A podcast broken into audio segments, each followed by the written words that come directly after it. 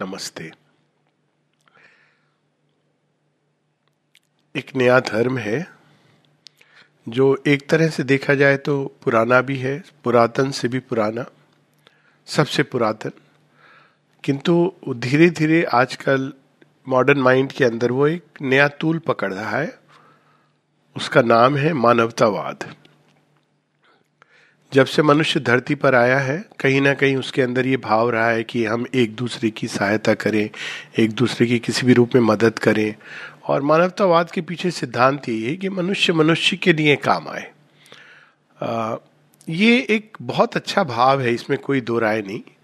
किंतु इसको समझने के लिए हमको थोड़ा सा ये देखना चाहिए कि क्या मानवता ही मनुष्य की मनुष्य को हेल्प करना, मनुष्य की मनुष्य को सहायता करना, यही उसका परम धर्म है या पहले उसको धर्म के मूल स्वरूप को समझना, मनुष्य क्या है, किधर जा रहा है और उसकी सच्ची सहायता किसमें है, इस पर विचार और मनन करना चाहिए।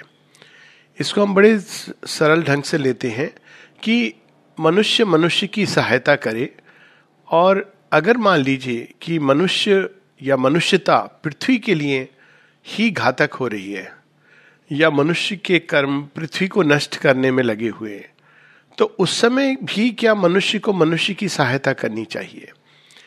अगर हम कुछ उदाहरण ले लें अपने बड़े रिसेंट हिस्ट्री में, कि जो नाजी सोल्जर्स थे, वो एक दूसरे की सहायता कर रहे थे।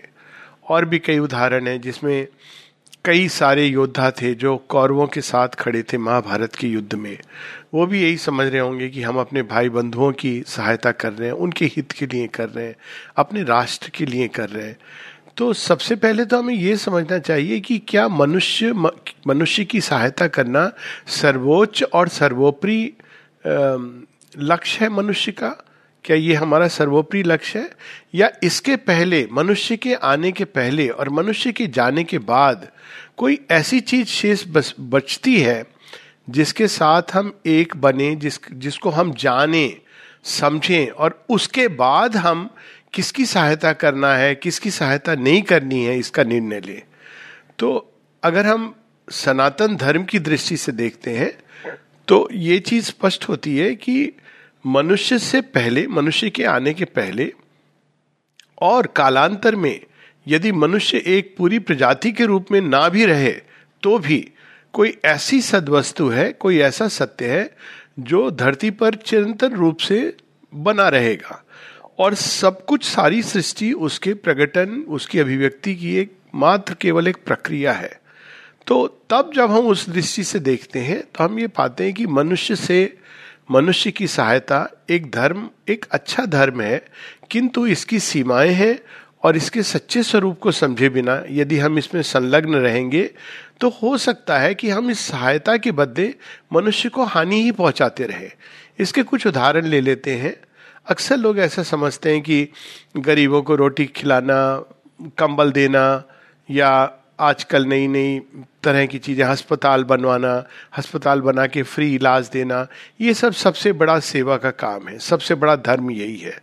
अब कुछ क्षणों के लिए सोचिए कि जब हम किसी को मुफ़्त में रोटियाँ दे रहे हैं तो हम वास्तव में उससे, उसके प्रयास करने की शक्ति को, उसकी क्षमता को छीन रहे हैं। कभी किसी तात्कालिक अवस्था में ये संभव है कि हम किसी को देख के हमारा हृदय द्रवित हो जाता है और हम उसको, उसकी सहायता करने को तत्पर हो जाते हैं। ये बहुत सुंदर बात है, लेकिन तब फिर केवल मनुष्य की ही क्यों? कोई भी जीव, कोई पशु है, उसको भी अगर हम पीड़ा, कष्ट में देखते हैं, तात्कालिक रूप में हम उसकी सहायता करने को उद्यत हो जाते हैं, वो एक अलग भाव है। किंतु जब हम इस भाव से करते हैं कि हम कर रहे हैं, मनुष्य की सहायता एक बहुत बड़ा कर्म कर रहे हैं तो वो एक दूसरा भाव होता है। कई बार जब इस तरह की हम सहायता देते हैं तो इस संसार के कष्ट के पीछे जो एक श्रमिक का भाव छिपा हुआ होता है, एक श्रम की प्रेरणा छिपी होती है। वह श्रम की प्रेरणा जो हमें पीड़ा से मुक्त करने का, मार्ग ढूँढने को बाधित, बाध्य करती है। और इस प्रकार से हमारी प्रत्यक्ष रूप से नहीं, किंतु परोक्ष रूप से हमारी प्रगति में सहायक होती है। हम उस भाव को हटा देते हैं और मनुष्य को कई बार इस तरह की सहायता देकर हम उसको वहीं बांधे रहते हैं, जहाँ उसका जीवन अभी है। अब एक कल्पना करें कि कोई ऐसी जगह है जहाँ गरीबों को कोई व्यक्ति रोज तीनों टाइम खाना खिलाता जा रहा है तो उसके अंदर इतनी भी श्रम की अंदर भावना नहीं आएगी जितनी एक वक्त की रोटी कमाने के लिए करनी होती है। तो ये पहली चीज़ हमको विचार करनी चाहिए कि इस प्रकार से जो कहीं पर भी ध्यान को दे देना कि हमने एक वक्त का खाना खिला दिया, सबको अच्छा अच्छा खाना खिला दिया या कंबल दे दिए, इसके पीछे जो भाव है, ये कहीं व्यक्ति को पंगु तो नहीं बना रहा है। मैं ये नहीं कहता हूँ कि हर बार ऐसा होता है, लेकिन ये विचार करना चाहिए। दूसरी चीज़ जो हमें ये विचार करनी चाहिए कि मनुष्य की सबसे बड़ी सहायता क्या है? अब दूसरी एक चीज़ देख लीजिए कि हॉस्पिटल आपने बना दिया। हॉस्पिटल बनते कितने लोग हैं कि फ्री हॉस्पिटल है, फ्री इलाज हो रहा है तो इसको बहुत बड़ा कर्म समझा जाता है। लेकिन क्या ये सच नहीं है कि संसार में जितने मुफ़्त हॉस्पिटल बने हैं, मुफ़्त इलाज हो रहा है, उनके साथ साथ बीमारियाँ भी बढ़ी हैं, रोग भी बढ़े हैं, लोगों की रोग विरोधक क्षमता का विकास होने की बजाय उसमें अवनति हुई है। रोग क्या है? एक चैलेंज है, जिसके द्वारा मनुष्य उस चैलेंज को विजित करने के लिए अपने अंदर की शक्तियों का विकास करने की चेष्टा करता है। वो सचेतन रूप से ना भी करे तो प्रकृति उसके अंदर छटपटाती है कोई ना कोई उपाय ढूँढने के लिए। लेकिन जब हम हर चीज़ सरल सहज उपलब्ध कर देते हैं, सच तो ये कि इस संसार को हम देखें तो वो इतना सरल सहज क्यों नहीं है? आखिर ईश्वर ने इसको क्यों इस, इतना कई तरह से देखे तो कठिन और ध्रुव बना हुआ है। तो कठिन और ध्रुव इसीलिए है क्योंकि इसके द्वार से गुजर के हमारा विकास होता है। तो ये मुफ़्त दे देना, इलाज कर देना, ये वास्तव में हमारी कई बार प्रगति को रोक देता है। अगेन अगर हम उद्यत होते हैं इसके लिए और इससे उच्चतर हमारा कोई और आदर्श नहीं है तो निश्चित रूप से करना चाहिए। लेकिन ये हमारा उच्चतम आदर्श नहीं हो सकता। अब अगर हम इस दृष्टि से देखें तो मनुष्य की उच्चतम सहायता क्या हो सकती है? तो मनुष्य की पीड़ा का मुख्य स्रोत क्या है? उसको भूख लगती है, उसके अंदर ऊर्जा की कमी है, वो उसके अंदर ज्ञान की कमी है, उसके अंदर प्रेम की कमी है। इन सब के कारण इतनी सारी समस्याएँ संसार के अंदर है। संसार की मूल समस्या जो है, वो गरीबी नहीं है। संसार की मूल समस्या है ग्रीड, लोभ। लोभ के कारण गरीबी है, क्योंकि उसके उसके कारण कई चीज़ों का जो वितरण जैसे होना चाहिए, वो नहीं है। मनुष्य की मूल समस्या केवल भोजन की कमी नहीं है। मनुष्य के अंदर मूल समस्या है कि उसको ऊर्जा का स्रोत नहीं खुला हुआ है, जिसके वो, द्वारा वो अनेकों अनेकों स्रोत से ऊर्जा ले सकता है।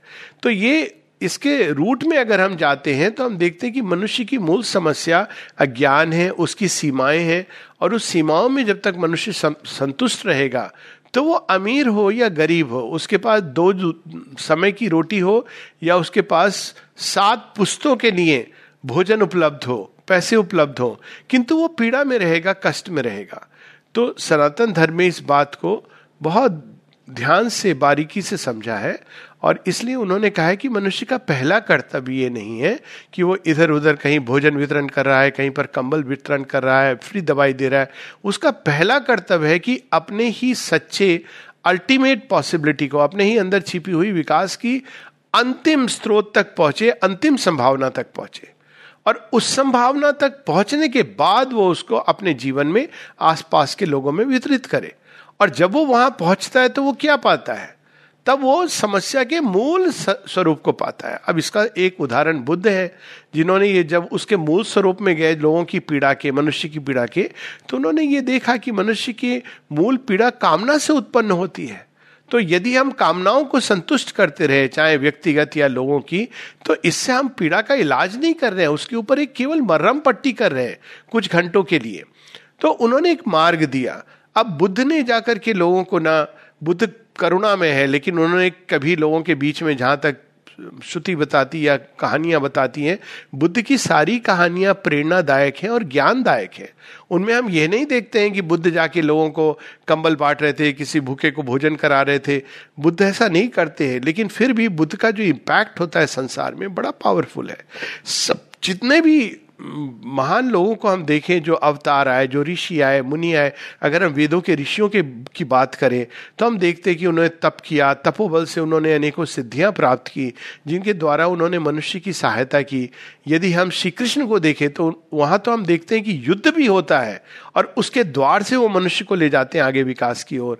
जब हम श्री अरविंद की वाणी को सुनते हैं तो हम वहाँ भी ये देखते हैं कि वो किस तरह से ज्ञान का, खंड ज्ञान का एक ऐसा अक्षुण्ण प्रकाश बन जाते हैं, एक ऐसा स्रोत बन जाते हैं, जैसे सूर्य धरती पर अनेकों सूर्य उतर कर चमक रहे हो, और उसके प्रकाश में पोषित होता हुआ मनुष्य एक नई दृष्टि पाता है, जीवन की एक नई राह पाता है। तो वास्तव में मनुष्य की सच्ची सहायता तो यही है, कि वो पहले अपने अंदर उस अल्टीमेट शक्ति के पुंज को, ज्योति पुंज को जागृत करे और पूरा अपना ध्यान उसमें लगा दे। और जब वो अपना पूरा ध्यान उसमें लगाएगा तो स्वाभाविक है कि उस राह से गुजरते हुए भी बहुत तरह की सहायता होंगी उसके हाथ से।